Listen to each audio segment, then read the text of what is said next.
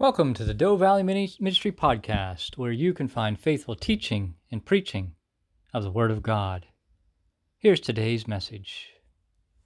Our scripture reading this morning comes from Acts chapter 2, verses 1 through 21. This is that familiar passage where the Holy Spirit comes at Pentecost. Acts chapter 2, verses 1 through 21. When the day of Pentecost came, they were all together in one place. Suddenly, a sound like a blowing of a violent wind came from heaven and filled the whole house where they were sitting. They saw what seemed to be tongues of fire that separated and came to rest on each of them. All of them were filled with the Holy Spirit and began to speak in other tongues as the Spirit enabled them. Now they were staying in Jerusalem, God fearing Jews from every nation under heaven. When they heard this sound, a crowd came together in bewilderment because each one heard their own language being spoken. Utterly amazed, they asked, Aren't all these who are speaking Galileans? Then how is it that each of us hears them in our own native language? Parthians, Medes, and Elamites, residents of Mesopotamia, Judea, Cappadocia, Pontus, and Asia, Phrygia and Pamphylia, Egypt, and the parts of Libya near Cyrene, visitors from Rome, both Jews and converts to Judaism, Cretans and Arabs, we hear them declaring the wonders of God in our own tongues. Amazed and perplexed, they asked one another, What does this mean? Some, however, made fun at them and said, They have had too much wine. Then Peter stood up with the eleven, raised his voice, and addressed the crowd. Fellow Jews and all of you who live in Jerusalem, let me explain this to you. Listen carefully to what I say. These people are not drunk as you suppose. It's only nine in the morning. No, this is what was spoken by the prophet Joel. In the last days, God says, I will pour out my spirit on all people. Your sons and daughters will prophesy. Your young men will see visions. Your old men will dream dreams even on my servants, both men and women. I will pour out my spirit in those days, and they will prophesy. I will show wonders in the heavens above and signs on the earth below blood and fire and billows of smoke. The sun will turn to darkness and the moon to blood before the coming of the great and glorious day of the Lord. And everyone who calls on the name of the Lord will be saved. So the word of God today. This morning we look at that Pentecost gift of fire. You know, have you ever received a gift that you were not sure you knew what to do with? I kind of suspect we all have.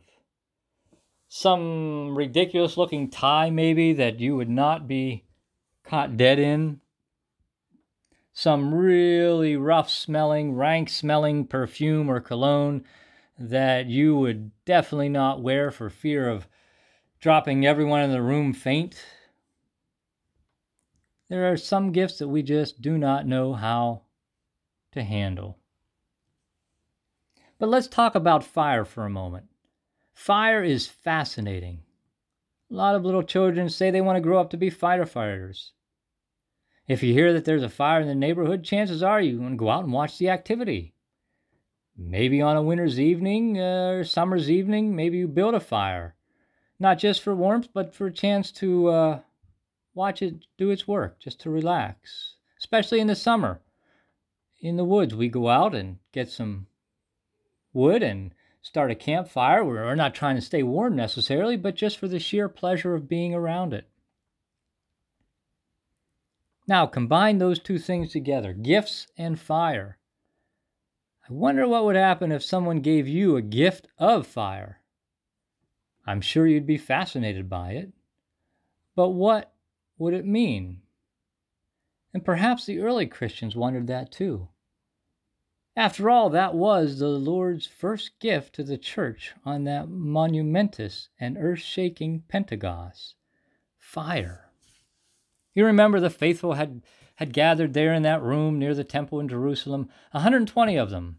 They had been there for the better part of 10 days, spending their time in prayer, choosing another apostle to replace Judas, who had recently committed suicide, talking among themselves of their ministry of the Lord Jesus, who had been taken up from them into heaven just a week and a half before.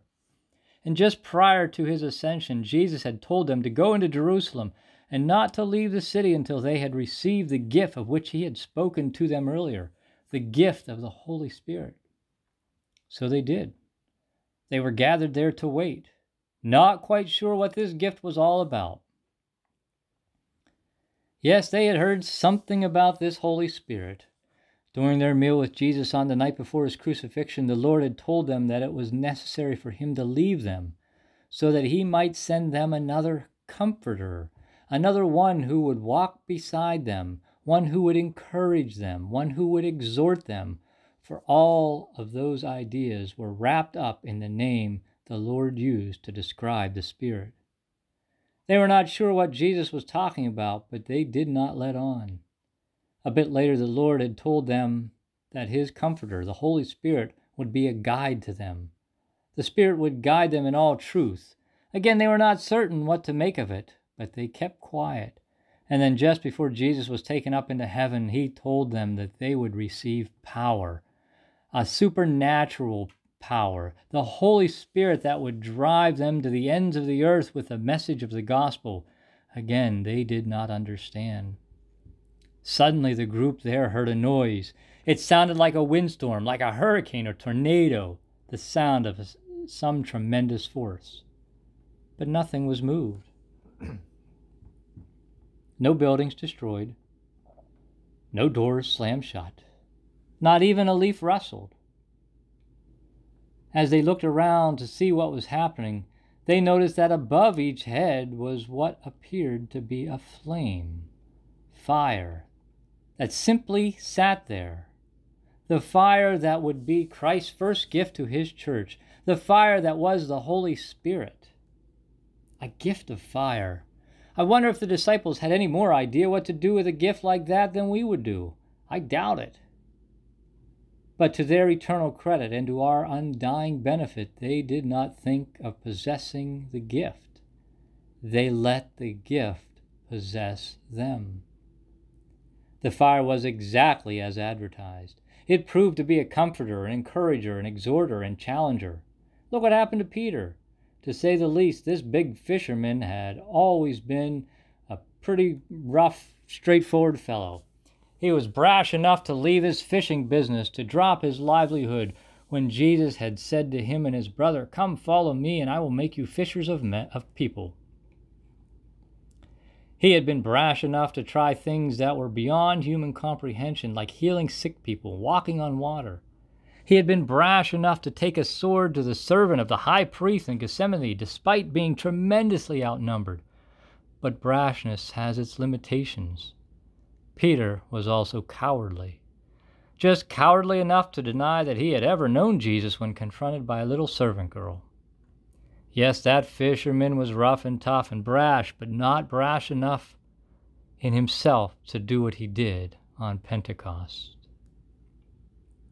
You remember, here was just seven weeks after Peter had turned tail and run, just seven weeks after Jesus' enemies had murdered him, just seven weeks after Peter and the others locked themselves in that upper room after the crucifixion for fear that they too would be arrested and killed. And now, all of a sudden, here was this same Peter standing up in the center of the city where the life of his Lord had been taken, proclaiming to all who would listen the message of a risen Savior. Peter was a changed man. The Holy Spirit had come upon him to give him comfort in place of his fear, to give him encouragement in place of his questions, to give him a challenge in place of his silence. Peter had the fire, or perhaps it could be said that the fire had him. It has worked the same throughout the centuries since Pentecost.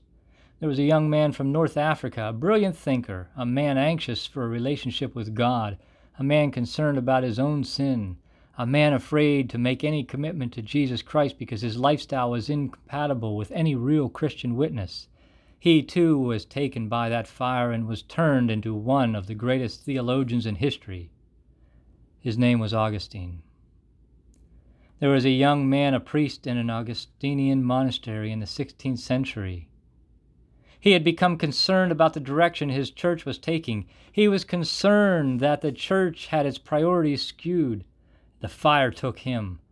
comforted him in the face of the hostility of his superiors, encouraged him to share what he felt with his people, challenged him to press on with the task of stopping the abuses. The fire took him and led him to begin a reformation that has continued to this day. That was Martin Luther. 200 years later, another young man was taken by the fire. He saw problems in his own church, the Church of England, and as might be expected, he faced fierce opposition. Although he was a priest in the church, he was denied the right to preach. So he took to the open air. He was comforted in the face of angry church officials.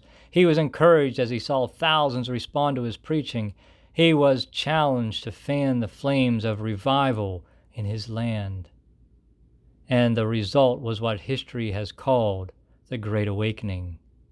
All because that young man went to a little prayer meeting on Aldersgate Street in London, and as he wrote later, felt his heart strangely warmed, warmed by that fire of Pentecost. You know this guy, John Wesley. But there was more to the fire that rested on those disciples there in that room in Jerusalem. Jesus had promised them that the Holy Spirit would be a guide to them. After all, fire has always served that purpose. Until just the past century, the fire in lamps and torches was the only way one could be guided through the darkness. The lights we have in our own day are really nothing more than artificial fire. Fire to light our way, fire to guide. Peter was guided by the Spirit as he preached that morning. After all, he was a fisherman, not an orator. Truth be known, Peter had no business being up there in front of any folks, much less all those. But he was. And boy, did he come through. 3,000 converts. He had help, the guidance that came from the fire. There's one more thing that must be noted about this gift of the Spirit that Jesus gave. Yes, it comforts. Yes, it encourages. Yes, it challenges. Yes, it guides. But over all of that, the fire is power. That is why fire fascinates us so. It can do more in minutes than a great host could do in a lifetime. We recall the fire bombings of World War II and are amazed at their all consuming energy. We speak of a firestorm of protest and refer to something that is mighty in its force we call one of the darkest chapters of human history the Holocaust, a word taken directly from the Greek word which means to burn completely. Fire fascinates because fire has such power. Peter knew that power. He was no speaker. Just weeks before he had denied the Lord he was proclaiming, he faced a hostile and possible murderous audience. Still, Peter stood up to preach. And that preaching had such power, the power of the fire, that the church grew from 120 to 3,000 people in just one day. Now that is power. He probably did not understand it. I doubt that any of them did. The folks who heard him did not, especially when they heard the message of the disciples in the languages of their own homelands. That kind of power is beyond human comprehension. But understand it or not, the power, that fire, was there that day, and the fire has continued to empower the church through almost 2,000 years now. It is here today. It is still the Lord's birthday gift to the church. Unfortunately, we treat it as if we would one of the horrible ties or smelly perfumes we do not know what to do with it. And quite honestly, we seem to live as if we would just as soon not have it. I suspect many of us are afraid of it. It is almost as if someone had given us a caged beast. We'd be terrified at what would happen if somehow that cage would be opened. We read the account of what happened to those early disciples at Pentecost. We see what a tremendous effect the coming of the Spirit had on them what an unbelievable difference was made in their lives. And somehow we know that if the Spirit came to us in that way, if the fire would take hold of us like it did them, things would never be the same. We are afraid of that. On the other side of the coin, there is still that natural fascination we have with fire, with power. We think, wow, what great things could happen in us and through us if we would open ourselves up to the Spirit like Peter and the rest did. What a witness we would have. What a church we would have. And it is true. We would be given such power that things would never be the same again. Do we want that kind of power here? Or are we too afraid of it? If we want it, we can have it. We can have it by preparing for it in the same way the early disciples did. First, they had a personal relationship with Jesus Christ. They had learned to trust Him, to count on Him, to worship Him. They had learned to follow Him and be obedient to His commandments. Second, they lived in an air of expectancy. Jesus had told them to go to Jerusalem and wait without a doubt one of the most difficult commands he had ever called them to obey. But they did. They obeyed. They waited with a sense of real anticipation. And finally, they prayed not just for a moment or two, they prayed for 10 solid days. Oh, Lord, give us that fire. And then it happened. The Lord's first birthday gift to the church, the all powerful Spirit of the living God we can have it too. The Holy Spirit is a gift who brings comfort, encouragement, challenge, guidance, and most of all, power. Will we treat the Spirit as a gift we would just as soon do without? Will we simply be fascinated by the Spirit as we watch others set on fire? Or will we pray, Lord, give us that fire. Let us pray. Lord, give us that fire. Fill us with your Spirit so that we too may be comforted, encouraged, challenged, and guided. But most of all, give us the power to fulfill your will for our lives. Use us this week to proclaim your word with our words and actions. Amen.